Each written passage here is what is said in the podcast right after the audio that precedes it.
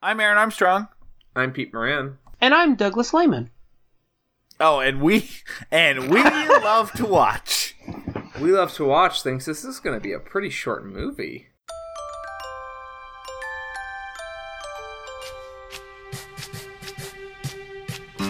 Everything is great. Everything is grand. I got the whole wide world in the palm of my hand. Everything is perfect. It's falling into place. I can't seem to wipe this smile off my face. Life's a happy song, and there's someone by my side to sing along. When you're alone, life can be a little rough. It makes you feel Hey Pete, hey Doug. Hi. Hi. It feels Hi weird. again. Hi again. Have you guys ever seen that really old movie Groundhog Day? Yeah. So it's only Groundhog Day to us, which is I guess just like the movie Groundhog Day. Um but yeah, where we love to watch, we're a movie podcast, we pick a theme, we do movies around that theme over the course of the month. And this week we are in our second week of Muppets Take November, and we are covering 2011's The Muppets. And uh, a little behind the scenes trivia. This is the second time we're we're recording this episode over the course of uh, a two month span. We recorded an episode in September with same guest Douglas Douglas Lehman, and uh, he had the audio track. He's going to give it to us, and uh, we were all together hiking uh, in a mountain. You know that thing that you do sometimes when you're like, "Oh, look, I got the audio track," um, and then you start like playing catch with it to yourself, joking that you're going to drop it over the mountain. Well, funny story. Sometimes uh, jokes become serious super quick if you're not being careful. yeah, I, I really fumbled that one real bad. Yeah, so somewhere in the bottom of Yellowstone, some hikers are going to someday find Douglas Lehman's audio track for the first version of this we recorded. But you know who's not going to hear it? Anyone else. Just those three hikers. Yeah, now we did, Peter and I did, Peter actually did say this, say that if Douglas can't make a re recording work with our date schedule, maybe just try to edit together uh, Aaron and Peter's original tracks and see if we can make an episode out of that. Uh, Well, what you get? You remember that episode of The Simpsons where Milhouse is Fallout Boy in the Radioactive Man movie, and when he goes missing, they try to like edit together footage of him to fit in the movie. You could have done that with me, where it's just out of context quotes from like my past episodes. yeah, I mean, we do it. We do have other episodes. We could have you reacting to the Muppets Yeah. like you did Society. what What'd you think of the movie, Doug? I loved it. The shunting was great. yeah, the shunting was pretty good. I heartily endorse this event or product. Did you say the Muppeting? Yeah, that's what I said. Yes, that is what I said. I said the Muppet-ing.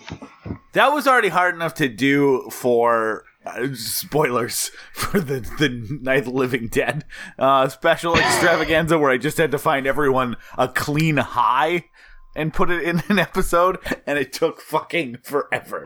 So That was so fun. uh, yeah, Doug is the only one that actually recorded new material for that. Uh, oh, yeah, everyone else forgot. So I just oh my god. yeah, so I just went through their old tracks and, and put them all in after they said Oh, like after they agreed now. to it. They said yes, love to do it, and then no one ever sent me anything except you, Doug. And then I was the asshole sent you like 30 minutes of material like a week yeah, that's later, why you're "Here the you only go." one that got to do final thoughts. But anyways, let's not talk. about Oh, is that why? Yeah, because you're the only oh one my that sent final thoughts. I was like, why am I the only one? Uh, but anyways, a little behind the scenes. None of that happened. Of course, everyone was there. It was a wonderful extravaganza. if you're new to this, you don't know what the fuck I'm talking about. But yeah, Douglas, why don't you introduce yourself to our audience and tell us a little bit about why, of all people, your love of the Muppets made us want to still do this episode with you. well, thank you, Aaron, and thank you for tolerating my technological difficulties. Um, What voice my name is? Douglas Lehman. Uh, I am a writer, film critic, playwright, director, a little bit of everything, uh, in Texas, and I love the Muppets so much. I just, I just think they're funny. I love how they do something that I love the most in pop culture, which is they take something so silly and they make you really feel emotions about it. Like Walk Hard or the Muppets. Those are like my favorite things where you get a little bit emotionally attached to stuff that should be just silly. Uh, so I've always loved the Muppets because of that. And the Muppets 2011, one of my fave movies. I get a lot of passion for it. and I'm glad I get to talk about it again with the We Love to Watch crew. I can say I, I don't remember everything about the episode we recorded two months ago, but I don't think Walk Hard was brought up. So already new material. I mean, this this is a beautiful ride. Us getting to do it again. It's a beautiful ride. Um, now, correct me if I'm wrong, Doug, but I believe you've said before on other episodes we've recorded about this movie that this is your favorite Muppet movie. I would say this is tied with The Muppet Christmas Carol as my favorite Muppet movie, and I would say also it's my favorite film of 2011. Yes. I don't know if that's exactly what you said last time. Yeah, can you um quote for quote just say everything you said five weeks ago? All right, I'm a totally new person in those five weeks, Peter. I've I've changed. I saw After Hours. It's been a bunch of weeks. Oh, you're a new man. I understand. I'm a Uh, wholly new person. The the Russell Brand movie. Yeah, Yeah, yeah, yeah, of course. Griffin Dunne, the Muppets. Well, let's see if Griffin Dunne was ever on the Muppets. Hold on. But all getting. I saw that Russell Brand Arthur movie in theaters. God, Of why? As far as I can tell, Griffin Dunne has never been on the Muppets. So Yo, really unrelated to anything, but I'm sure Dudley Moore was on the Muppets. So yeah, great start. I think uh, probably added in some material from uh, last time. Uh, yeah. So uh, one thing that we want to talk about with this movie is that I will say in 2011, Doug, you said this is your favorite movie from 2011. This was in a year that had a lot of good movies coming out. This was by far my most anticipated movie that came out in 2011. It, Jason Segel was coming off of uh, when How I Met Your Mother was still good. he was also coming off of Forgetting Sarah Marshall, which was, I think, like, if not my. I don't know if it was my favorite movie of 2008. 2008 had a lot of good movies, but it was definitely a movie, or maybe that came out in 2009. But I, It was 2008. It's April 2008. yeah, and I saw it in theaters like three or four times. Like I absolutely loved uh, that movie. And uh, so, like, the idea of Jason Segel, and in all these interviews, he's kind of professing his, like, no, no, no, like, I love the Muppets. I have an idea for the Muppets. Like, I really want to, want to kind of bring back the Muppets that I know about. I was so excited for this movie. Uh, and in this case, I feel like I was well served. So, Peter, what was your like going into 2011? They have a new Muppet movie. At this point, Muppets have been relegated to like terrible ABC movie specials. Uh, Ugh, the Muppet Wizard of Oz. Ugh. even their last like theatrical, even though I have some affection for Muppets since uh, from space, like not a great movie. Uh, and even Muppet Treasure Island, it uh, which is a movie I do like quite a bit, uh, felt like a step down from Muppet Christmas Carol. So you, at this point, you're basically like, at best, let's say you're 15 years removed from like just good Muppet material. How are you? How are you feeling, Peter? 2011. What do you think about a new Muppet movie? I think my expectations they could have been lower because I did come into it with a, a fondness for the franchise at least, and like uh, some you know uh, uh, phantom nostalgia sticking around that I couldn't quite put my finger on at the time. Uh, but no, I had very little anticipation for it because the, the, we were like 15 years minimum divorced from like a really good Muppet movie.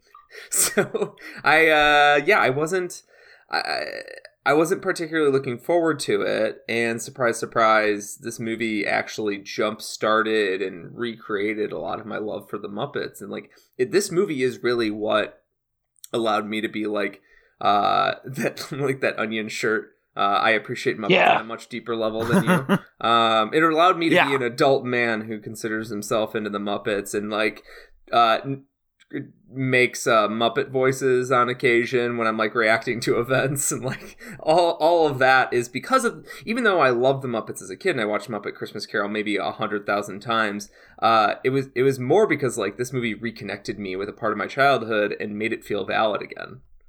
Yeah, and it does it in such a. I mean, I think that's really the genius of this movie. We're going to get into plot and stuff like that and do a recap in a little bit.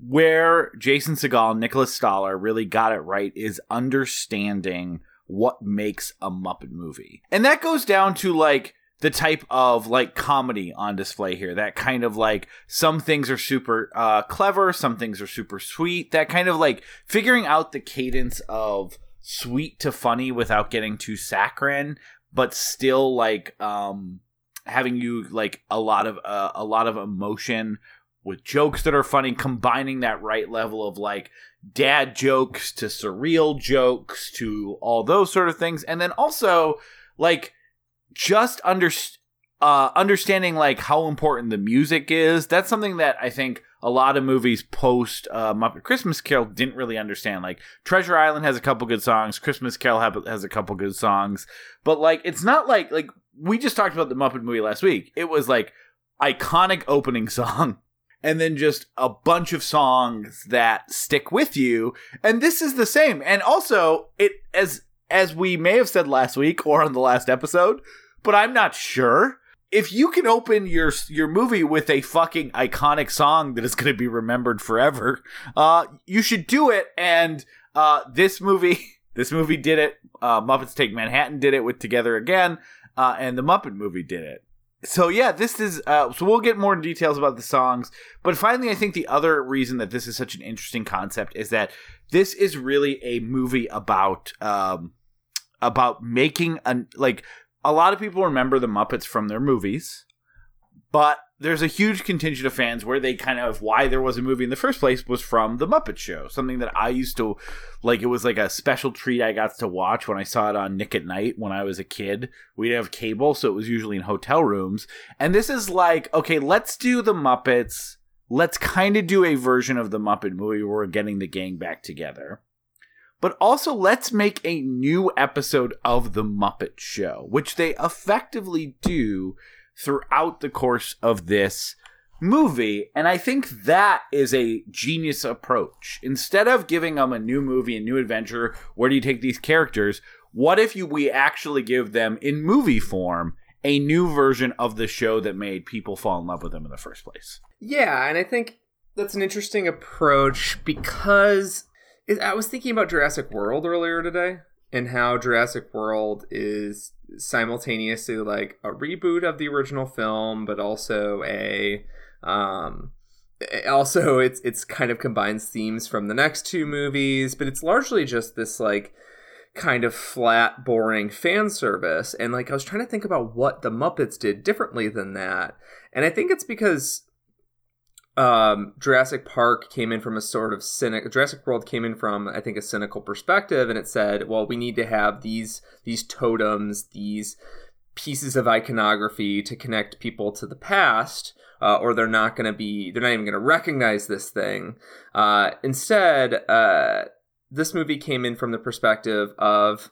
let's sell people on the concept of the muppets from the top like let's let's yeah let's not pretend like everyone is coming in and is is cynical about this franchise's ability to keep up and try and cover over that with you know I guess in the Jurassic Park one it would be the um, sheer amount of spectacle.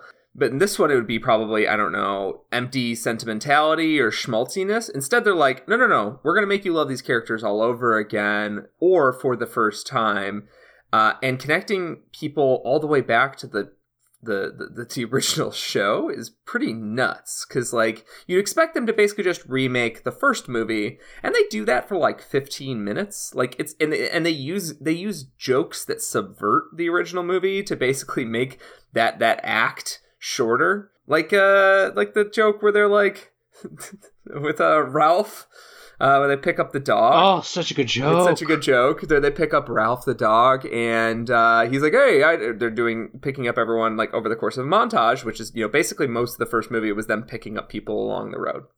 This time they're like, they've got Ralph, and, and he's like, "Huh." Why didn't why didn't you include me in the montage? And then it cuts to him, and he's just like it's just very boring. He's just like asleep at his house. Classic me. Um, that that's why that is such a great perfect Muppet joke because they have the funny line of like, oh, Ralph's in the car, so you as an audience member are like, I don't remember them picking up Ralph. So then it's acknow- so then it's acknowledging the elephant in the room, which is or the dog in the car um, that uh-huh. By by him complaining that he wasn't part of the scene that shows where he gets there, and then they do the next thing, which is oh we'll show him, uh, we'll show we'll show the scene. Fine, he complained about it, and then the a fourth joke, which is the scene is so fucking boring. He's just in a hammock. There was no drama. It made sense to cut it. And then a fifth joke where he's very satisfied that that meets the standard of Ralph entertainment for an audience. Like Those are that's so many jokes at once, all of them funny. and it's perfect because it also, like I said, it's it's selling you on who Ralph is a character is as a character, and it's selling you on who the Muppets are as like a you know a comedic sort of entity. you know we've had a lot of these franchise reboots restarts whatever this decade obviously um best of the bunch though are easily creed and the muppets because exactly what you're saying peter they are not afraid to pay homage and to the originals but they are also not going to rest on their laurels the muppets is just as willing to pull out a brand new awesome opening song like life's a happy song as it is to do a rainbow connection rendition and like that necessity of doing good quality stuff that will resonate with you, whether you're a big Muppet fan or you're just a newbie, is super duper difficult to pull off, but they do it. Like, so effortlessly, too. Yeah, yeah, yeah. Uh, not using, uh, not just cashing in on cheap icon- iconography is really helps these these these reboots um, keep their head above water. Yeah, well, and they're they're bringing you like you know newer stars. Like they're not like let's go get the old guys. They're bringing you people like Jack Black and people like Mickey Rooney. And I think Mickey Rooney's very hot with the millennials. yeah, they're like they're like look, we need to be fresh. We need to be hip. what if we have Uh, a probably drunk Mickey Rooney uh, just show up off a bench uh, and and and mumble a song? This is a good example, though, like, because in terms of being hip, the Muppets really were trying way too hard. Like, in the first decade of being owned by Disney to be hip, like, The Muppet Wizard of Oz is a terrible, terrible example of the Muppets trying to be so hip. Like, they have Quentin Tarantino showing up for a pointless cameo. But yeah, there's it's a this is a much better example of the Muppets. yeah, modern yeah, they wanted to be modern. themselves. They had modern day Mickey Rooney, not say Mickey Rooney from Breakfast at Tiffany's. they're like, Oh, they're, they're like well, modern up Mickey Rooney. Don't put So- him in any racist makeup. is Mickey Rooney not racist in this? Yeah, he's not racist. Well, that's one thing we've got. um, I mean, I don't know if he's racist in this. There's nothing that he says on screen that can be, or the way he talks that can be perceived as racist. But I don't know off. what's in his heart, Doug. I can Oh. smell racism through celluloid, and uh, there's several racist bones in his body. His femur is just chock full of stuff. There's some, racism. there's some lingering, like we all know what you did, to Audrey Hepburn. we know you can't you can't just walk away from that, Mickey. Uh, Oh, Mickey, you're not so fine. you're not so fine. Your racism You do is not blow my mind-blowing, mind. though. Hey, Hey, hey, Mickey. Mickey, stop it. Hey. Well, why don't we? We already are starting to get into the plot a little bit. I think this movie is kind of a minor miracle, and and it's so it's it is weird to talk about it in the same uh, breath as like reboots of a franchise because the thing about that, which we are so accustomed to, Peter, you brought up Star Wars and stuff like that, is that reboots of a franchise really give this uh, uh, sense of scope and epicness that this movie's not really going for. Like it's this idea of like we're gonna bring it in bigger, better. We now have the special effects to do X, and we're gonna plot a ten movie series, and like like that's when I think of like uh, reboots, remakes. That's that's kind of what I think of. That idea of like a, a kickstart to a franchise. All those do apply to this movie, but those words feel very bizarre being applied to the Muppets in general, as well as uh, Muppets 2011 specifically. Oh, absolutely. Do we want to? Uh, do we want to move towards uh, to the- the break? Final thoughts? Is that what you're going? well, this is I a feel like. I've talked about this movie enough between this time and the last time. Uh, no, We- we talk about the I'm Muppets just saying, until do we die. Do we? Do we want to like call it a break and then come back hard and go through what the movie is? You are acting like this is the first time we've done this. Just I, we have a whole transition, Peter. Just say, are you guys ready to talk more about the Muppets? uh, are you guys ready to talk more about the Muppets? There you go. 2011. As opposed to, hey guys, can we like take a break? I'm Tex Richman, Mr. Texas T. People call me rich cause I got more money. I got more cheddar than some supersized nachos. Got cash flow like Robert has De Niro's. I use more greens than Vincent Van Gogh. I make the baker bake my bread out of dough. No, no, don't eat it though. It'll make you ill. There ain't no flour in a hundred dollar bill. He's Tex Richman. Oh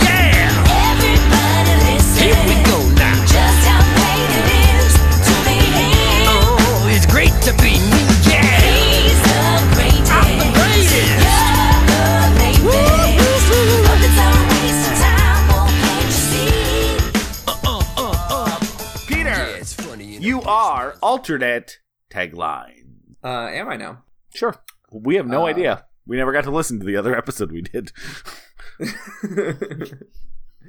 Muppets, meet 'em or read 'em. Are you okay? Should we be Brain doing this episode?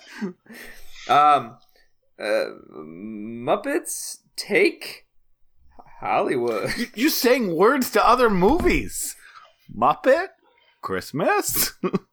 you will believe a Muppet can fuck. What? Which Muppet fucks in this? They all. They all do. they all do. That's all of them. Which They one do. doesn't fuck? With each is other. What I would challenge you on. Yeah, this is the one where uh, Kermit and Miss Piggy stop fucking. Like yeah. they fucking other ones. On screen. They haven't fucked in a while. They're bitter. They're wearing turtlenecks. Uh, just like I, I forget if I talked about last week because it was months ago, but uh, much like all Muppet movies, the one thing that kind of sucks is I don't like the Kermit Piggy stuff. Uh, it's always weird. It, it somehow is the centerpiece of all these movies, and it's it's it's a lot of Kermit being an asshole, and Miss Piggy is like the one girl Muppet, which that sucks too. And her entire thing is, I love this guy, and I'm gonna force him to also love me back the same way. I don't like it. Are you saying that these uh, these these puppets uh, don't have a healthy relationship? No, they don't. And like, it's the worst. It's like fucking Transformers. It's like here's the one that's a that's a jet. Here's the one that's a tank. Here's the one who has a vagina. Here's the one like they're- throw in one girl one, and it sucks. they did that with be the Muppets. fair. Miss Miss Piggy has tons of really great characterization. Like Frank Oz draws her out. He makes her a lot more than the woman. We call that the Smurfette syndrome, I think. yeah, Smurfette is a bl- is a blank slate except for her gender. Look, I'm just saying. No, Miss Piggy has a lot of good qualities, but like she's the she's the one girl Muppet, and like Kermit's kind of an asshole to her, and she likes Kermit. Like it's I don't know. I just uh, well, I guess we're forgetting about the chicken fucking thing. Gonzo is constantly into chicken fucking, and it seems like it's a healthy relationship. It is, uh, but I guess that's the other girl, right? The chicken he fucks is a girl. Yeah, and there's uh, She's- Janice from the Electric Teeth. There we Elec- Uh, no, Doctor Teeth, the Ooh, Electric hey, Mayhem. There, him. There you go. Electric Doctor Teeth. is terrifying. Teeth and the Electric Mayhem. That's what I said. Doctor Teeth. Dr. Eventually. Teeth, give me the news. Um, all right. Anyways, uh, yeah, I'll do a quick recap. So it starts with Jason Segel in Anytown, USA, and he's got a brother, uh, Walter, who See, uh, Aaron, we were talking Yeah. about Muppets fucking. Um, Jason Segel's parents must have fucked a Muppet. Well, no, I think what this movie posits is that like this movie posits that the Muppets are not a it doesn't mean that you're a felt American.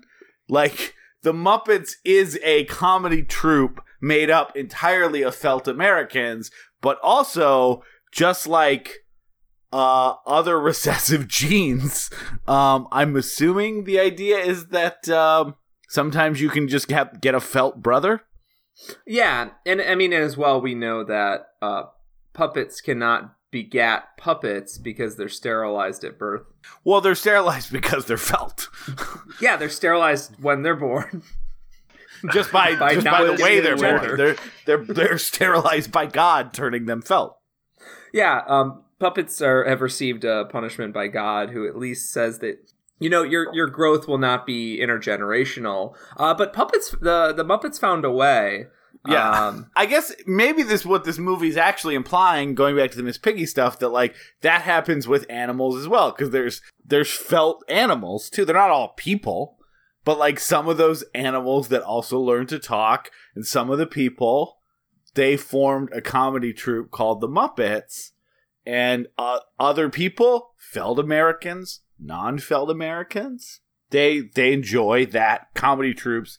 But I'll tell you what, if that's the case, it's occurring to me that uh, it the Muppets are a little discriminatory to non-Felt people joining their troupe. Yeah, I mean their uh, their non-felt representation, their their their flesh representation is uh, incredibly low. Isn't that good? I can't get my head banged with a cymbal because I have skin. Yes.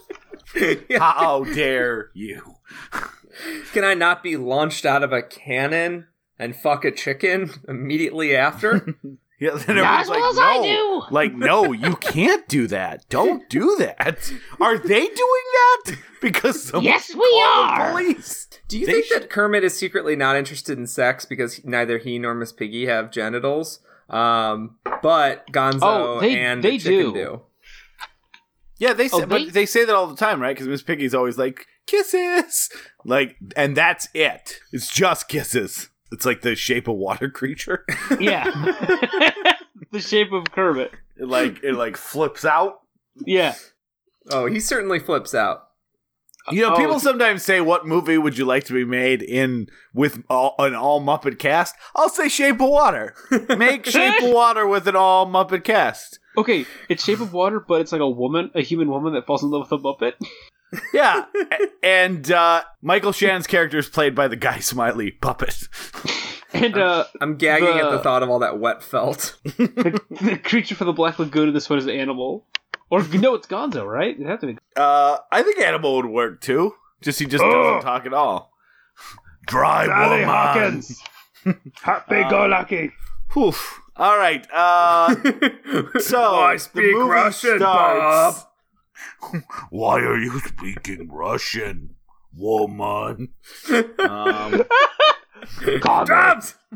yeah, and Kermit definitely plays. Uh, fuck the actor with the glasses. Richard Jenkins. No, you need someone a little bit more like. uh I think Gonzo's a good Richard Jenkins.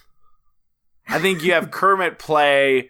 Gonzo with Richard Jenkins is something that no one has ever said before. In this No, I think world. everyone knows instinctively that, like, if you had to have a Pie Muppet sucks, play, but Rick- I'm gonna fuck that chicken behind the counter. I keep going for the pie. Uh, Look, your Tyrannosaur! um, what? Uh, who? What's what's the shoot? What's the fucking guy's name with glasses? Who's the Russian spy? Bunsen Honeydew. Michael Stuhlbarg. Yeah, like that's Kermit. Oh, gee, I feel very bad about. Although now that you now now that you said Bunsen, it is. Pro- I don't think there's a part for Kermit in this movie. Yeah, I think it is Bunsen Bunsen. Honeydew is definitely Michael Stuhlbarg. Ooh, yes. But he but he has an assistant that is also a Russian spy. That is Beaker. Everyone's like, is that Russian? No. No, Yeah. it's just how he talks. And then yeah, Michael Shannon uh character is like, yeah, I knew it was Russian, not just him saying me, me, me, me, me all the time. It was a code. And Michael Shannon's like the one human, aside from Cyhawk. No, I think you gotta have the guy smiley puppet. But uh, it's a Sesame Street crossover. Anyway, holy shit. Uh so So that's the plot of the Muppet movie. That's the plot of the mo- That's the plot of a different Muppet movie that we are writing on the spot called uh, Disney Plus. Call us.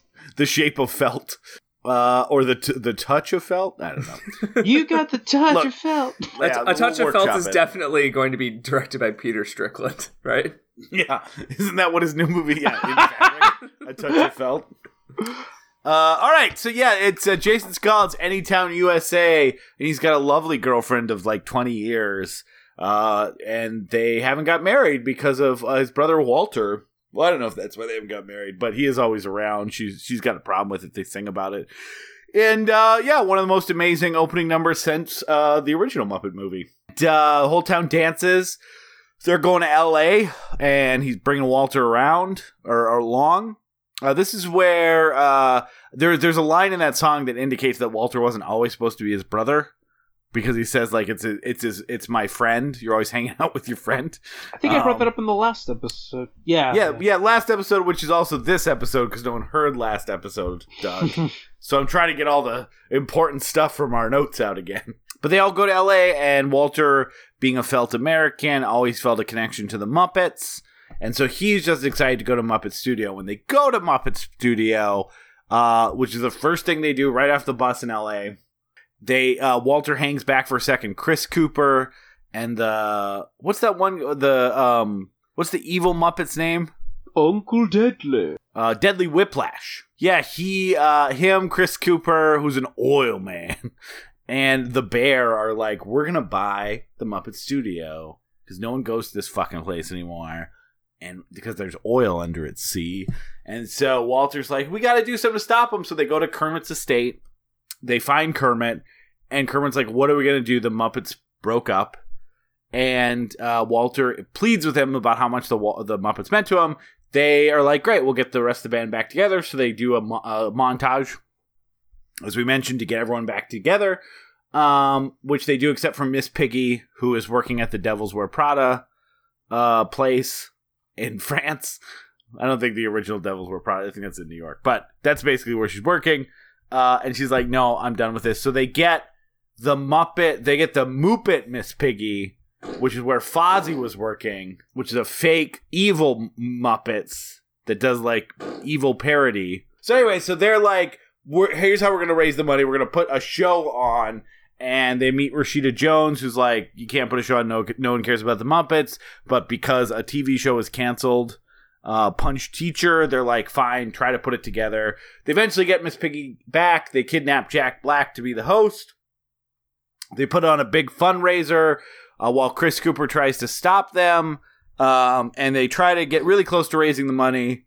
They don't do it, but at the end of the day, they punch Chris Cooper, and he is like, "Oh, I'm nice now," and he gives the Muppet Studio back, and everyone celebrates. And Jason Segel learns to listen to Amy Adams, and Walter gets to join the Muppets after he uh, shows his talent.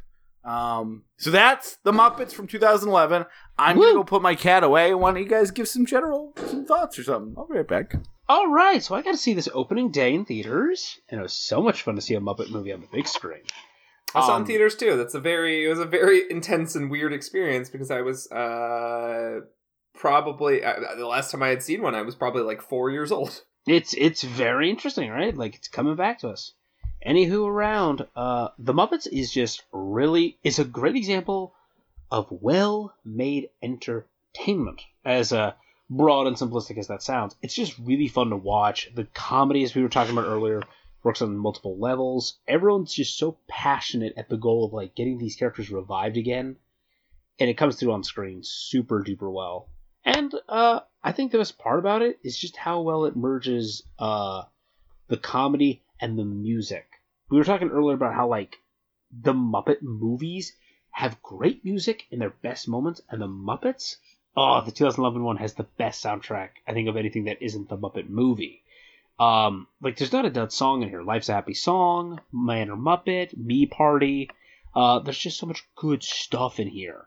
Yeah, I am. Su- I, I am a little surprised that. Um, so, if you didn't know, Bret McKenzie wrote the the music and the lyrics for this. They very much sound like Flight of the Conchords songs.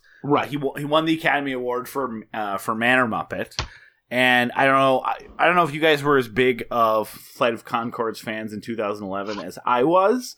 But the idea seen that fucking half of the Flight of the Conchords had an Academy Award was amazing to me. Yeah, I uh, I wasn't much of a I wasn't and still am not much of a Flight of the Conchords guy. I'm not like a um I'm not generally like a music comedy guy much. Um like funny songs aren't generally my thing. Like I, I like songs that have some jokes in it, but uh the difference between Flight of the Conchords and most uh, of uh I mean, outside the context of movies, I like in movies when you know there's like visuals paired with a funny song and and such, but just like songs on their own.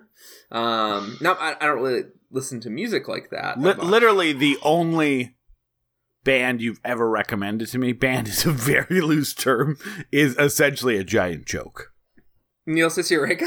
yeah I mean, but it's Oh, also this is- this is sincerely good. good. yeah he's great but it is a like it is a different Yeah. kind of funny but it is like a uh, an album that needs a spoiler warning so it doesn't ruin all the jokes I'm just thinking about like all of the bad uh, stand-up comedians with guitar music that was produced Yeah. between like 1998 and now. But well, did you watch their like HBO show? Uh, yeah, yeah, I liked I liked the show, and uh, I I like the both of them quite a bit. Like I'm a big What We Do in the Shadows fan and, and such. But um, but the but the point is that like I'm not a big Flight of the Conchords guy, but like I loved them as like figures, and I loved them in other movies, and I loved seeing them in interviews and such. Like their whole their whole shtick, their whole thing, I found very entertaining, even though. Uh, I would pretty much never put the records on just by itself. Yeah, it's it's funny because this was the Oscars too, where um, Jim Rash won one for writing The Descendants. So for me, is like at that point, Community was like a little secret show that not many people knew of, and Play the Conchords was this thing. So it was a weird Academy Awards for like all of my favorite people that no one knew who they were winning Oscars for for things that were a little bit outside of what they were known for. Yeah, and this was a few. This was years after Crash, right? And then it was years before Green, um, uh, Green Book. So there, like, What? there are years. There are I mean- years bef- that where it feels like the Oscars are getting it. Yeah, I see where I see where you're getting at. I'm like, yeah, cool. because you're I was patient wondering for where we're going with that too. Aaron. Yeah, that's true, Peter. The, there was pass before, and there I'm was saying the Oscars after. being lame, white, uncool award ceremony uh, is occasionally broken up by cool years where like. Uh, like the year Get Out and Shape of Water, just kind of, kind of just year where, picked up where awards. Jim Rash and the movie we talk about all the time, The Artist, won Best Picture. You know what though? I much prefer like the cute little movie The Artist to I've never win. seen- like I've it's a movie no one will ever give a shit about, but I prefer that over like Green Book or Crash winning. I mean, the artist is fine for what it is. Honestly, it's a nice little diversion for ninety minutes. Even though it's like you could have given this to Taika Waititi's Boy or anything else. Yeah, yeah. Yeah, yeah, yeah. I, I agree. There were there were so many more worthy movies. My point was that I prefer uh, them giving it to a cute movie rather than a racially condescending one. Don't frame it up like that was my my choice I gave you. I just Aaron. said that I was all I was saying was that it was funny that the cool Oscar year the artist won big, best picture that you're talking about. I mean, not like not like I said I would rather have a racist movie than the artist win best picture. Don't straw man me. I'm like the Wicker Man getting burnt over here. Not the bees. And no, no, no. I'm saying, uh, I'm saying that it was, it wasn't, it was an interesting year at least, like a weird French experimental comedy kind of thing, uh, winning. Even if like the actual execution is just like a cute little trifle. That's that's a cool, that's a cool Oscar pick at least on paper, right? Yeah. And like, Yeah. this is nobody gives a shit about the Descendants anymore either. But like, that's No. cool. It is. Yeah, it was cool, and I like uh, what Nat Faxon, the other guy that won. Like he's Yeah. he pops up and stuff, and he's usually funnier than whatever material in the two season sitcom he's in. One thing that's interesting, so there is a song in here that I think fundamentally. I would say doesn't work, but like it does work in the sense that I how did you guys watch a lot of the old Muppet shows? Was absolutely none. You've never seen any of the Muppet shows? I have now, but not before I had seen this movie. Like, Okay. this movie like revitalized my my uh, my love for the Muppets, and then me and my my nieces and nephews ended up watching more of the original show to kind of to get. Well, and they yeah, and they released the first three seasons on DVD, which I have, and then they had like before that they used to do that thing where it's like, how about we give you two episodes on one DVD and you pay twenty bucks for it? I oh, have- the anime model. Because I've- as we agreed last time, the Muppets is anime. I had a few of those too, and I they have they never released seasons four and five. I think because one of them has the Star Wars episode, which is should be super easy to release now.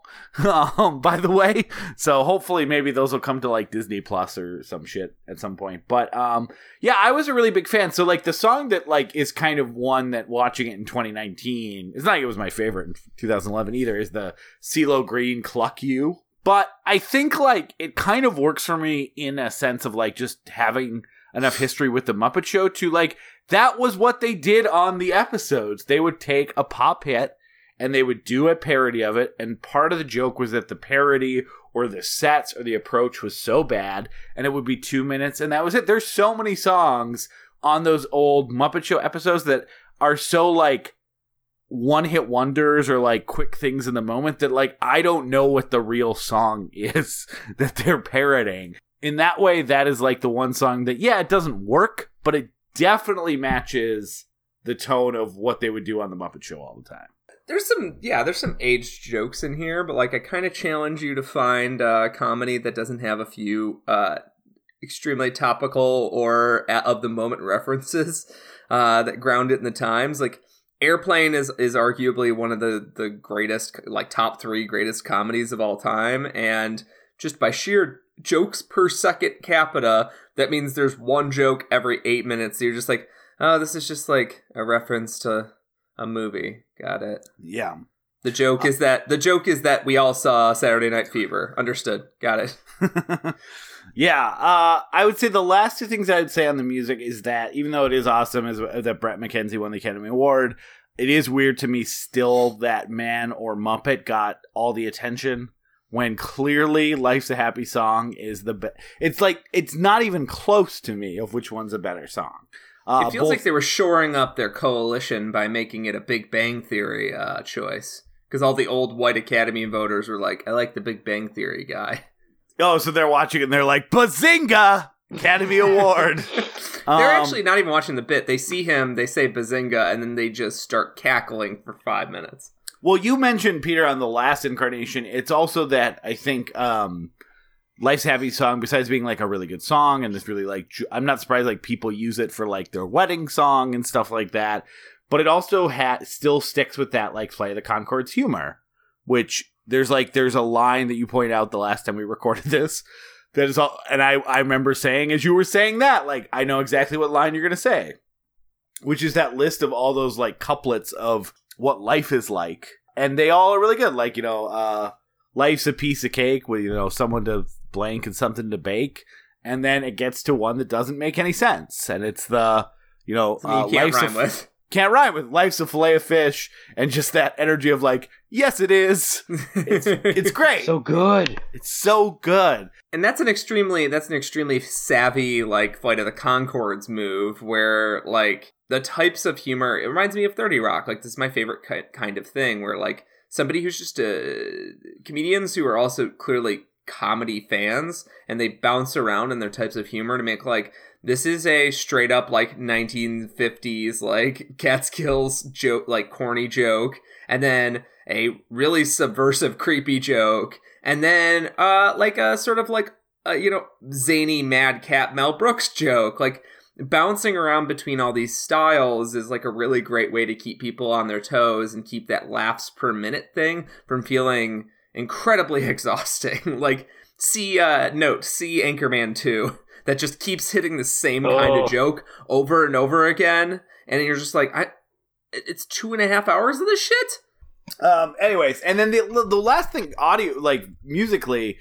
then there is this thing that is super weird, which it fills in all these scenes with like the probably the cheapest and most well known 80 songs that they could get the rights to. Like, it's constant. Like it's when they're in the car, it's here in my car. When they start painting the studio, it's we built this city, and like that wasn't a thing the Muppets ever did, and I like the Muppets were mo- most known in their heyday in the 70s. Like the Muppet Show ran from 75 to 80. The Muppet movie came out in 79. Like that was truly their heyday.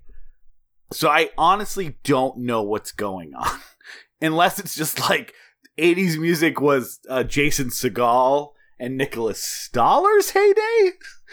Um, and that's when they watched the Muppet movies and the TV show. But it's it's really odd and not I I'm not I don't like it. There's not one that works well for me. They Yeah. kind of go so quickly that they don't really have too much of an impact on me, but I do agree that they're the weakest. It's just odd. Like I don't even I don't understand why there's like back in black and it doesn't make any sense. Yeah, I, I, they're they're connective tissue. They're they're uh, pacing uh, glue. They're something to keep the movie moving along. Like they're they- they're rarely they're rarely even like full-hearted jokes. The only one I can think of is Gary Numan's Cars is like supposed to be a full-on joke. Uh, I, I think mostly it's just like well, this is the song. I think Aaron, you once said, yeah, it feels like they bought a set of, of standard movie soundtrack songs and they like, well, we, we paid money for this shit. We ordered this off of Time Life, like super hits of the 80s. And it's just like, well, I don't know. Like, we have the rights, guys. Yeah. Can you work in We Built This City on Rock and Roll into the Muppet movie? I don't know. Maybe they're building a studio? Yeah, Um, and Dr. Teeth happens to be there. Um, yeah, it's uh, Yeah, it, it feels exactly like that. great. Like they were like under contractual obligation to like they had uh, you know, the music. Uh, they they have their their uh, music, whatever musician, their choreographer. I don't know, music choreographer. Let's say in uh in the Flight of the Conchords guy. And then they also like because of the union rules had to hire a music supervisor, and he was like 90 years old, and ev- everyone's afraid to fire him because they know the day he spends a day at home, he's dead. So like, yeah, hire the music supervisor, and the guy just literally pulls up like a sheet of a yellow legal pad, and he's like, yeah, you put this in this scene and this in this scene, and uh, yeah, I'm going home. Smoke break. He's like, uh, look, uh, I, I, I'm really tired. I gotta go home, take a nap. Let me tell what's the scene about? There's a car in it. Got it. Gary Numan's cars. Lock it down. Lock it up. What's this? Oh, is that so with the hammer and the nails? Yeah, we built this city on rock and roll. We got that one. Uh, oh, there, look, there's a character wearing ba- black. You got, oh, it's a, it's a pig with like a black dress. Yeah, it's back in black. Not a problem there. All right, uh, go home. I'm gonna sleep. I'm gonna take my Metamucil, my diabetes medicine. You want me to stay past five? Cluck you! I'm out of here. And then someone went, Yeah, this stuff's Fuck easy. you. You. just, you just, you just say what you see. All you gotta do is know a couple songs, and you can do music supervisor. Easiest job I've ever have. Uh, Peter's turning this guy into Viggo Mortensen from Green Book, and I love it. No one's seen it, Doug, because we all agreed the artist was better. We've all seen the artist. Uh, No, uh, no. He's like, hey, uh, people, uh, people want to fall in love somewhere. I don't know. Pick like any Italian song about falling in love. It, it's amore. That's it. Just a fucking. Oh yeah, it's uh oh, there's a scene. It's outside at night with the moon. Uh yeah, that's amore. Done. Lock it in. oh, Oh, this one has a book in it. Book of love. Done. oh, the scene. Uh, you got a car, drinks blood, drives around, drives on the blood. Uh, Rob Zombie's Dracula. Next, co- next scene. Oh, uh, yeah, this one uh, takes place uh, takes place in Brazil. It's a waterfall. Don't go chasing waterfalls. TLC done. Shouldn't chase them. Say what you see. I'm Glenn, the music supervisor, here for music supervisor training. Here's the thing: no twenty to thirty songs, tops. and uh, one of them happens to be Dracula. Make sure at least. 10% of the songs you know are Dracula. Ideally, 2 to 3%. But, you know, uh, once you see that scene with a vampire car, what else are you gonna put in? Uh, hey, uh, lady, uh, she's got a little uh, skimpy dress, uh, cleavage out, uh, the whole thing, uh, decolletage, the thing. Uh, maybe put a little bit of Roxanne. Let's move on. Oh, I see. Uh, this scene is framed with the person in the center, and uh, they're folding some books. That's centerfold. J. Geils band centerfold. Not a problem. Put it in. We would like Uh, to welcome uh, our listeners to our new podcast, uh, Music Supervisor Jokes. Uh, this goes on for four hours. Uh, I hope you're Oh, the oh, you're doing a scene with music supervisor jokes? Uh, how about the song Music by Madonna? Done.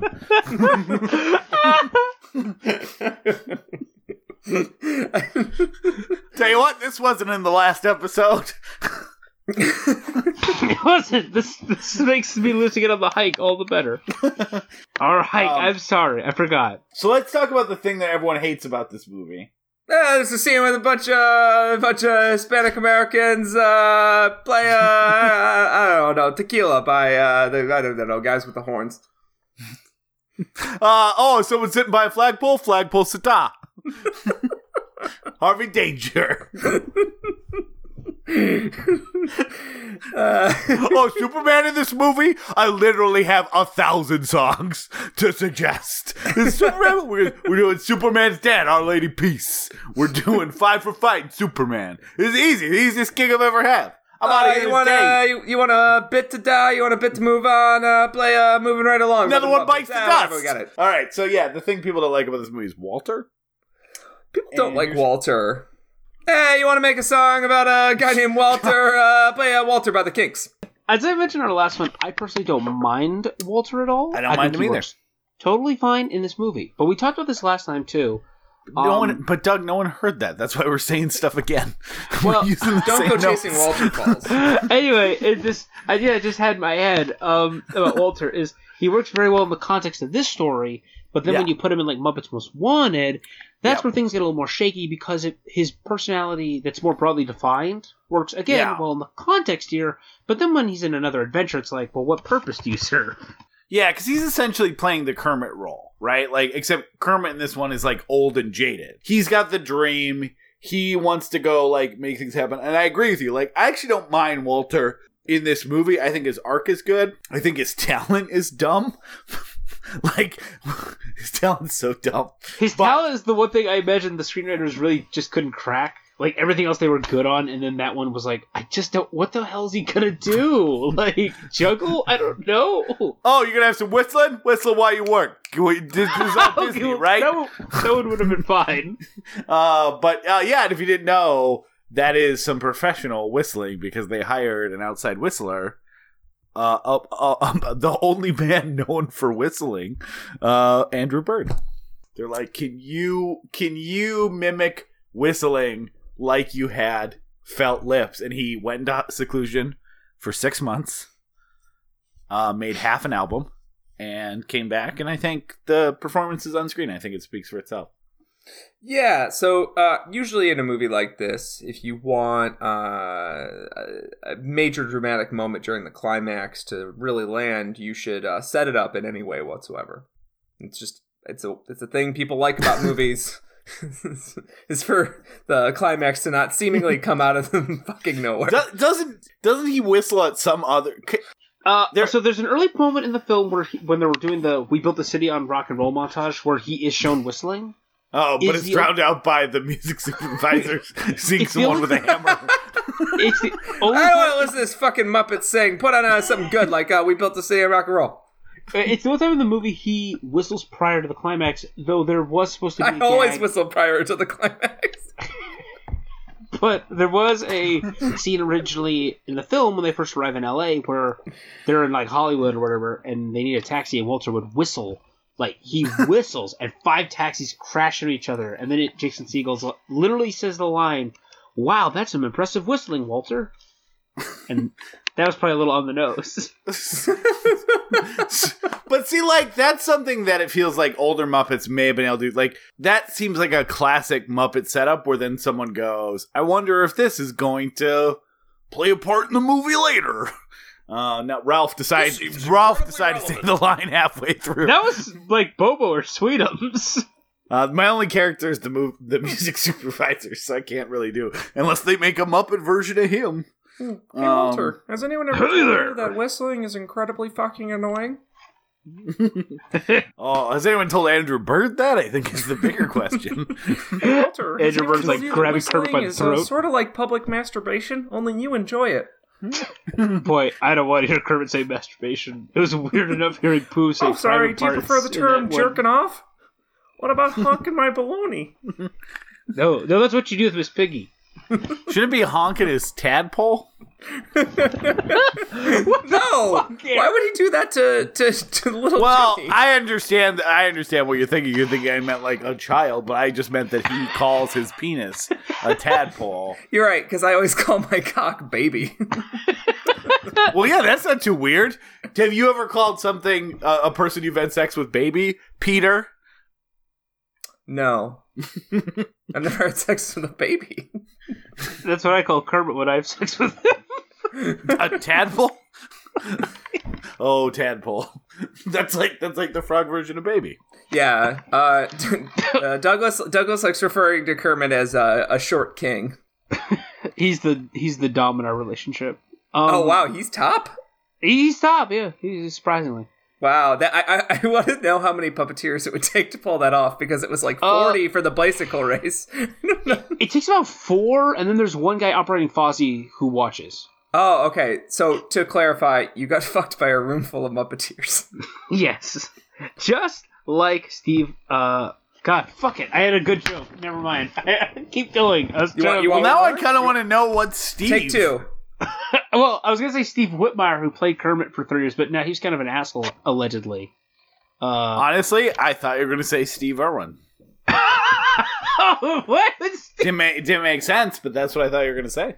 Didn't make sense, but that's where his brain was going. That's where my brain was going. Oh God, Steve. Uh, Steve Irwin got fucked to death by a stingray. It's fact. Yeah, do you think? Um, the stinger is the, the penis of the ray. that is Tadpole. It's his tadpole. uh, yeah, this, I'll tell you what, you are definitely getting a listening experience that's different than the previous recording. I think Uh. I think this is the most explicit I've ever been on the internet. Uh, I also think part of it is fucking because when you horrifying. watched a movie two months ago, you don't have as much immediate things to say about it. So instead, apparently, you talk about music supervisor jobs. Well, what are we gonna talk about? Like, you know, Muppet sexuality? I've got plenty of it. Uh, yeah, he is the horn. I think. I think we could agree. Gonzo is the horniest Muppet. Oh, Yeah, I mean- and figuratively. I mean, if you haven't sat and stared at, at Gonzo sitting next to that chicken that he canonically fucks and thought, they use the nose in the bedroom, I just don't know who you are. Well, and this time he gets more chickens. Mm, he has a Right? harem. Like he's he's a harem of chickens.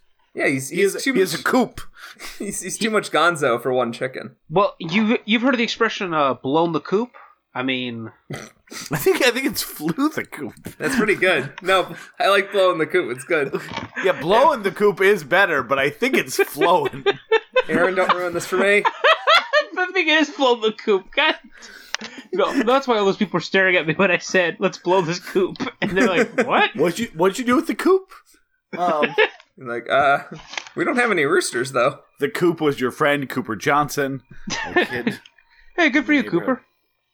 What about Chris Cooper, who plays uh, big business tycoon in this film? Yeah, let's talk about how uh, Fox News fucking decided that this movie was propaganda against evil oil barons. You know, I just like the Fox News stands up for the little guy. Can you imagine? Like, this is when they were really reaching into the bottom of the barrel, like in the Obama years and stuff like that. And like, what can we get offended on? Now they they've really pivoted because they're just like a propaganda outlet to like convince people that the news that happened that day didn't happen. But like in 2011, they were like, what can we make people pissed off about? And so they were always like, that's like the joke about the tan suit controversy and stuff like that. But they literally had like a couple segments about how uh, was was the Mupp- was the Muppets being used by the radical left to demonize the oil industry in their new movie, and it just it's a different world. Like it is so funny that like evil oil baron was like the e- the easy bad guy in the um in like fucking Looney Tunes cartoons. Like everyone gets like a rich guy takes land, profits money, you know, gets insanely rich for literally doing nothing but like just owning the land that it's on. Like is a is a easy non-sympathetic villain and what Fox News has presupposed if what if he's the good guy? Well, that's Fox News for you, though. They really do like the villains who hurt little people. Although, again, now we're six, seven years later, and people are like, "Oh my god, these Wolfenstein games really anti-Nazi." Doesn't seem fair to people. Things didn't get better. No. Um, so D- Deepwater Horizon oil spill happened in 2010, and uh, Chris Cooper's character was defended by Fox News in 2011. So like within a year, like like the oil, like like animals were still dying from the after effects of uh, Deepwater Horizon oil spill, and uh, they were like those poor oil men. Those poor oil com- not even not even sympathy for the the, the fucking oil uh, oil rig workers. Sympathy for the people that own the oil rig and cut safety checks and such. yeah, well, they had to play that fun game where it was like, yeah, Deepwater Horizon was bad. People didn't like it, so they had to like not blame the oil company, but it was somehow like Obama's fault, and not the oil company for not doing something, not giving them like enough tax breaks to pay for repairs or whatever. Yeah, it's uh, none of it fucking makes sense unless you realize that these these outlets are just pure uh rich people propaganda micro- megaphones like there's no Yeah. there's no other purpose for them. Well, it's like I, I love that quote that someone I- th- there's that guy that made Tucker Carlson like have a meltdown, who said like you're a millionaire who's a mouthpiece for billionaires. That's like the best Oh. definition of Fox News. Yeah, yeah. No, that guy rules. yeah, that guy was Um, great. On to things that make me feel good. This movie. Yeah. and- Um. oh yeah, the Muppet. So the so we talked about how Walter didn't really earn his climax with like hey, whistle like the wind, but the ending of this movie feels like Jason Segel and Nicholas Stoller are out for your blood because in the form of tears they want you to bleed crying because they do like three things in a row that are so like good. So first they do the Rainbow Connection, which we talked about last week, a song that makes uh, I've said it's my favorite song of all time. Uh, it makes Peter weep. Um, the version in the Muppet movie doesn't really make me weep. The version in this movie does. Uh, even though, like, favorite song, I would prefer the other one. But the way that it just keeps building with everyone coming together, more instruments going at a time when, like, it feels like they need to, like, regain their magic most. Some fucking brutal shit. Then they come out of the theater and they feel like they've lost. A very funny joke where they weren't even close. And they go out to see like the streets filled uh, with people cheering them on. And then the waterworks come back. And then it ends with a version, uh, a, a reprise of Life's a Happy Song that instead of being like goofy and silly about love is like somehow hits a level of sincerity that is very tough to do. And there's a part where Kermit like uh, you know, s- turns to the camera and is like, "Life's a happy time I get to spend with you and you and you and you and well, all of you." And it's like it is amazing how how like this this movie's like sallow for making you cry. Like it's just brutal thing after brutal thing for the last ten minutes of uh, yeah, we're gonna pull all the heartstrings. It's going to work fantastically. It's not gonna feel like we're taking away from the comedy, and every single one is going to make you more and more welled up. It is weird because while the Muppet show itself feels incredibly like heart like uh chalked together and like held together with like rubber bands and glue. Um Well, like, yeah, because they built the city with rock and roll. That's not a good adhesive. Yeah, there's no foundation on rock and roll. I, I would hate if their their building inspector happens to be punk rock because uh, they just don't adhere to any any uh, respected rules uh, of uh, federal regulation. And uh, I, I just think that like the the, the the the film itself like is so deliberate in how it lays out its foundation and how it walks us through step by step. Walter is the only thing I think is sort of on, on shaky ground that really matters. The actual film itself is like so concerted and it's so it works so hard. Whereas like I think the actual Muppet production, what's interesting is the actual Muppet production is like if one thing goes wrong, we're fucked. Like the whole thing, the stage is gonna fall over and kill the whole audience if one thing goes wrong. Um, Yeah. So it, it adds the excitement of the movie, yes, but also like it's an interesting thing where like the movie doesn't feel improvised at all. The movie feels like it was like it's on firm firm ground.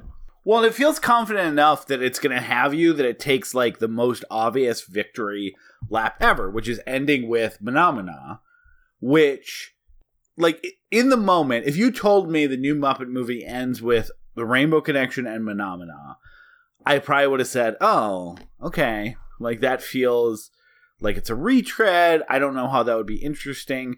Instead, they're so masterful at building everything to that. I cry every time with the Rainbow Connection. And by the time they do Phenomena, I want to like stand up and cheer, like, yes, we're doing it. Like, it's amazing how well something that could have been cynical, that could have felt unearned, that could have felt like cashing in um, some of their best known stuff feels the opposite of that. It feels incredibly earned. It feels incredibly cathartic.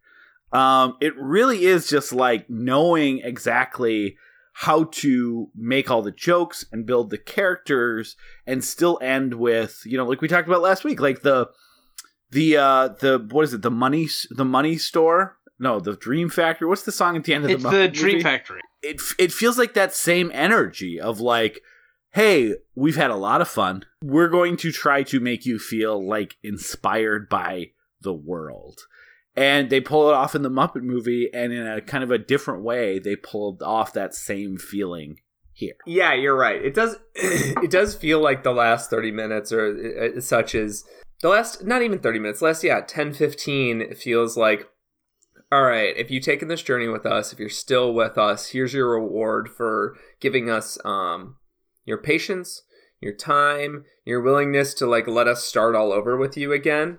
And when they finally play Rainbow Connection, when I was in the theater, I started like weeping, like crying openly. And I saw like other older folks crying as well, and younger folks too, like kids.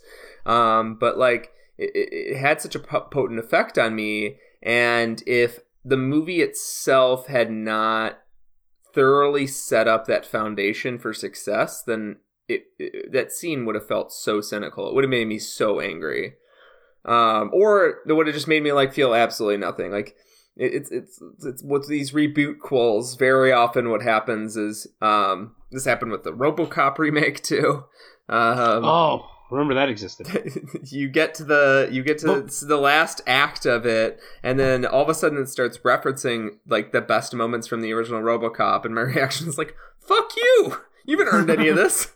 yeah and i think just part of that is because like like we walter we we talked about a little but like at the end of the day like walter is the stand-in for jason segel. Like you see interviews with him you talk, you hear about this movie being made like that was him. He when as a kid he wanted to be a muppet. It's why the muppets show up in um forgetting sarah marshall. Like he is obsessed with muppets. He wanted to be on the muppet show. He wanted to be a muppet. So and that way like even though Jason Segel is not playing that character in this movie, like Walter is. Walter at the end of this movie gets to achieve his dream. And in the same way that like the the meta component of this movie is is hits that note as well. Like Jason Segel gets to achieve his dream of making a Muppet movie on par with the original movie or or number 2 to it in terms of like Muppet movies that don't uh, incorporate writing by, say, I don't know, Charles Dickens. So it really is like it's it's it's great to both see like the character of Walter hit that point while recognizing like that level of joy isn't cynical. Like the person who made this movie feels that joy. And that's Yeah. what Jason Segel's so good at, right? Like the reason we like Jason Segel is because he feels like someone uh, wears his like emotional dreams and everything else on his sleeves. Like he does it could all be an act. I don't know Jason Segel personally, but he he feels completely sincere and uncynical in a way that like doesn't match the rest of the kind of freaks and geeks apatow alumni that like he came up with and a lot of those people are really good don't get me wrong but his like form of comedy like that's freaks and geeks i don't know if you guys have seen that but like Mhm. His whole character is I am so sincere and in love with this person. There's that that masterful scene where he keeps playing the drums to Rush because he just loves Rush so much and he loves this girl so much. And like it is so painful and so bad, but he is just so into it. He doesn't notice because he just is everything he's giving you is everything he loves. And that is such a that's such a there's like not that many truly funny comedy people that that have that as their like this is my thing. I am just sincere to the point that it's it's sad and funny.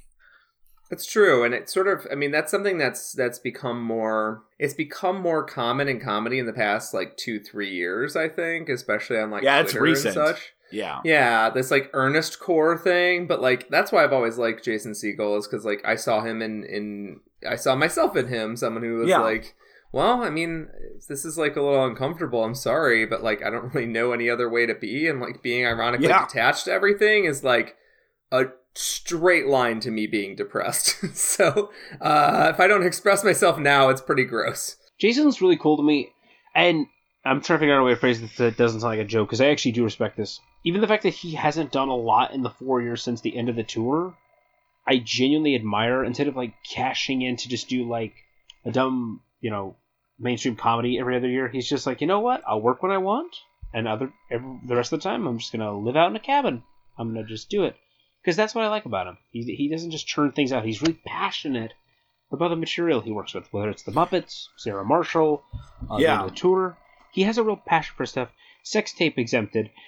Yeah, I mean, I, I imagine that How I Met Your Mother money was uh, enough that he uh, he's going to be comfortable for a bit.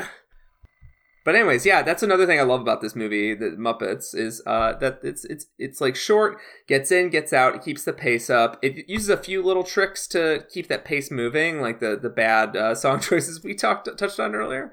But uh, that's that's one thing I really love about it is that by the time the end arrives, like you're not so exhausted that like you don't have any room left for you know tears and release. So yeah, I mean, is we kind of move? Do you want to move to towards final thoughts? Um, so yeah, final thoughts, uh, I've already kind of spoken with how like light and and fun this movie is, and then the way it, it really rewards rewards you for sticking with it and until the end, and really, um, it puts the legwork in. But like, let's just talk about it as like a really solid comedy that's worth rewatching. It's one of those movies that like I could watch as like an annual thing and like be totally happy every single time.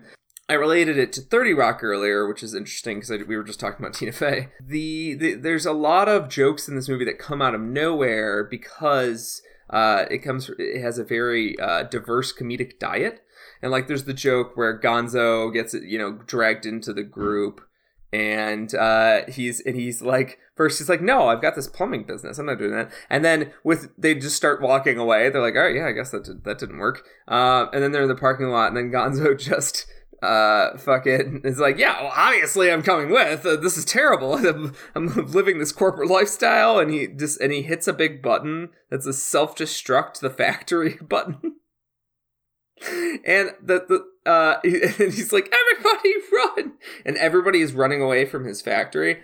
And the sh- the, the unnecessariness of that combined with the sheer sense of manic energy it just makes this movie so charming. And like it it, it feels like someone adapted uh their their wild crazy you know out, out of the box muppet jokes to a modern sensibility.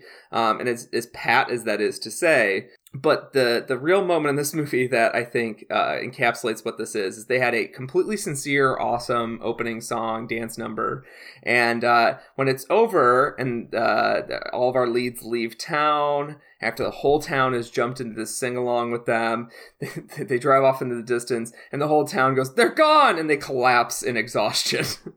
um, and that sort of joke that doesn't really like make sense on any literal level, but like is just is funny and comes out of nowhere and slaps you in the face. Is like I think that's the movie in the nutshell. The movie lets you know what it is almost immediately, and because of that, uh, I think it's it's really fair to. I think it's really fair to give this movie uh, credit as a great comedy, not just as you know, fucking like, oh, they they uh they rebooted the franchise. Thank God, Disney can make more money now. now that you're saying that, when you think about it, it kind of implies that Walter or Jason Segel is like the kid from the Twilight Zone who sends people out to the cornfield. like, oh, if they're singing, everyone's got to dance. uh, oh yeah, anyway. there's there has some somebody has some sort of deep dark power in this scenario, right? Yeah, I mean they have to because they seem very relieved when they leave town. Uh, Doug, what are your final thoughts on the Muppets?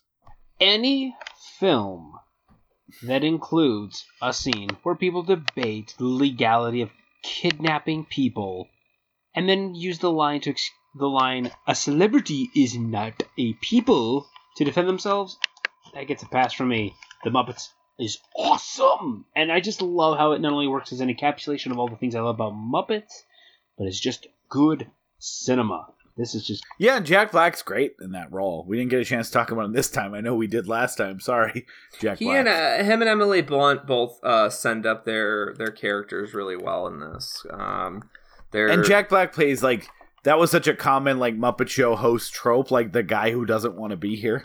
Well, yeah, because it's a fun way to do it because like we're all used to, which I, it's, it's ironically like uh, it's a more adult way to handle the, that kind of uh, you know guest than SNL, which would SNL, which would have like these guests that cl- like Steven Seagal famously like clearly didn't want to be there, but like their agent I guess talked them into it, like almost the way that you talk them into you know talk show appearances. but instead, the Muppets would be like, oh no no, we're gonna have guests on that like don't want to be here, don't want to be here making fun of because because our show is such a piece of shit that we put Yeah. together. And I'm not actually saying those are one to one, you know, like uh, I'm sure plenty of the people that played the gag, like uh, I don't want to be here, definitely wanted to be there, and some of the people that faked it probably also didn't want to be there. But um, the, just the idea of, of sending that up is very funny to me.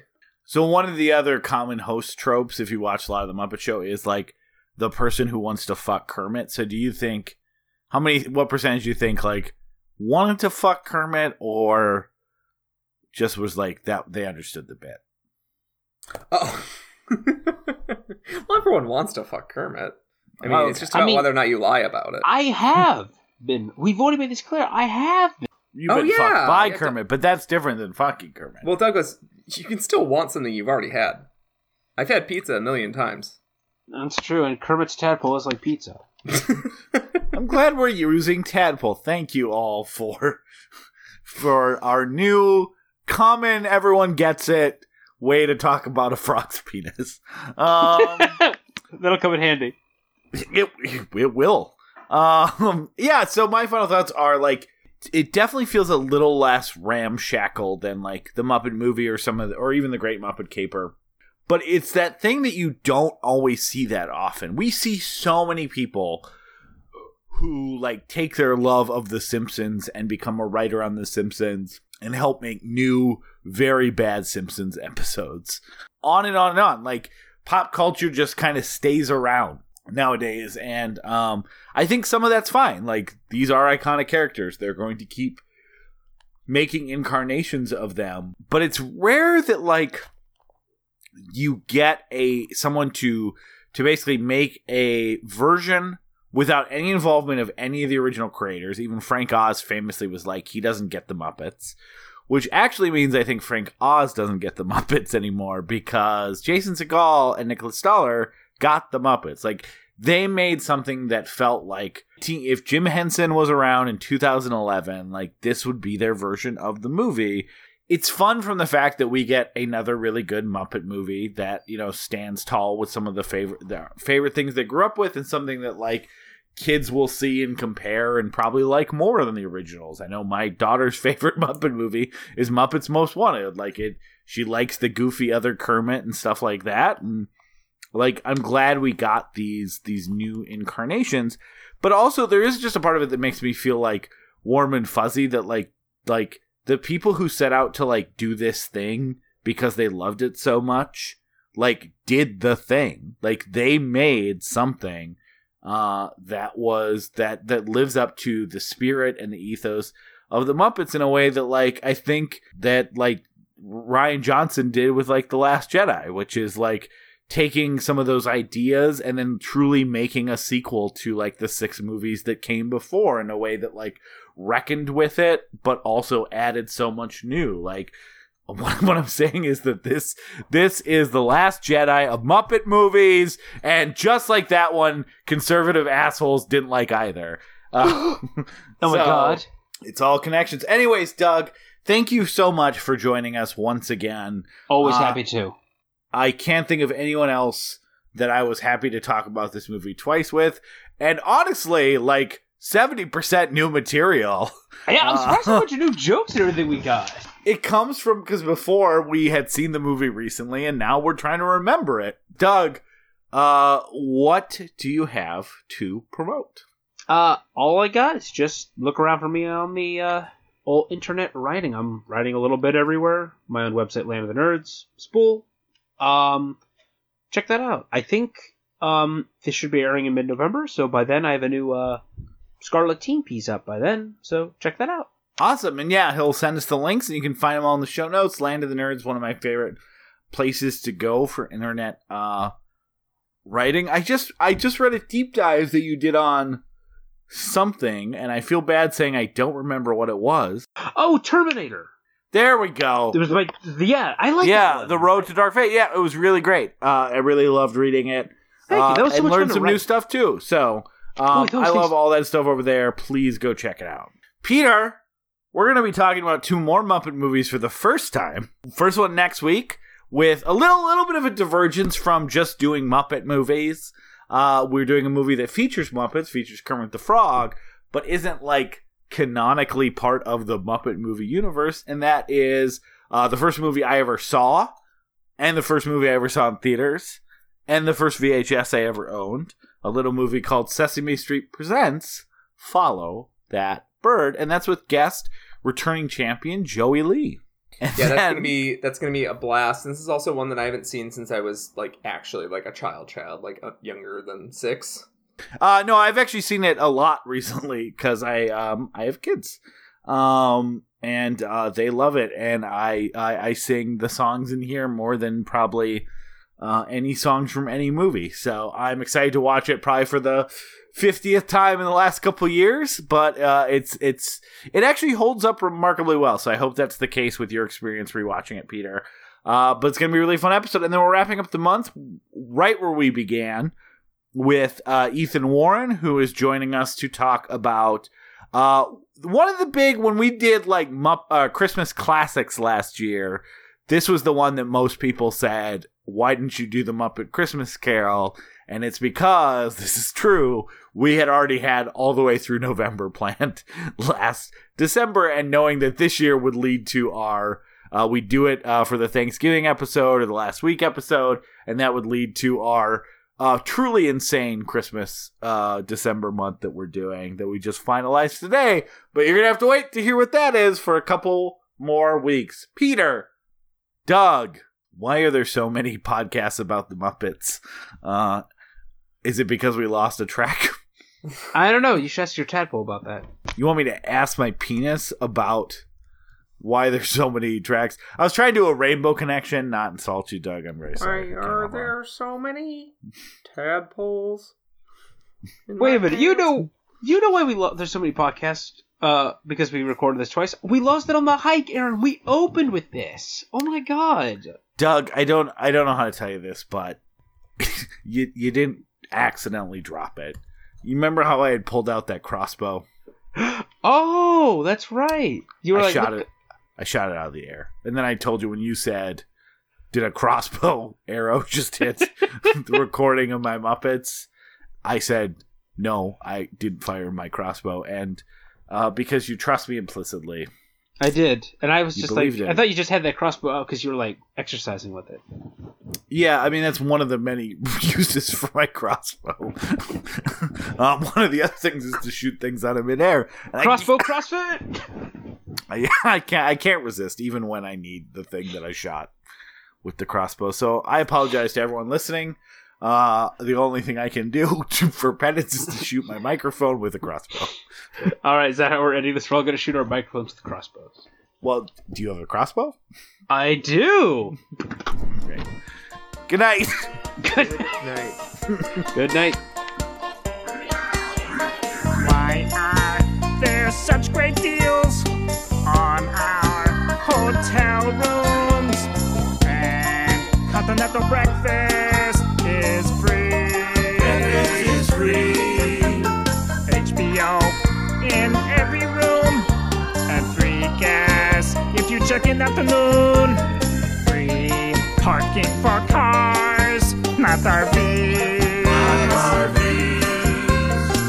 Our wedding chapel is 24 hours. No marriage certificate is needed. No marriage certificate is needed. We're glad you found it. A chulo casino. The owners, the movement. Thank you so much for listening to We Love to Watch. If you made it to the end, hopefully you liked what you heard today. And if you'd like to hear more, please go to patreon.com slash we love to watch. And if you can chip in a few bucks, that would really help us keep the lights on and keep us moving forward. Uh, it wasn't an implicit threat by Peter. He just didn't know how to say it. But either way, we'll continue to make more. But it would be helpful uh, as we explain to our loved ones where all our money is going, which is all on server space. Uh, if you can't, uh, if you don't have a few bucks to chip in, we totally understand, and you want to support the show show, we truly, absolutely would appreciate a uh, review on iTunes. I know every podcast says it, and it's because it really does help. And so every podcast wants that help. So please go leave us a positive review so that when people find this show organically, they hopefully want to tune in and listen. And thanks again for all of your listenership and support and time throughout the years. Uh, we really do appreciate you. Uh, with kisses and smooches, Peter and Aaron. Mm-hmm.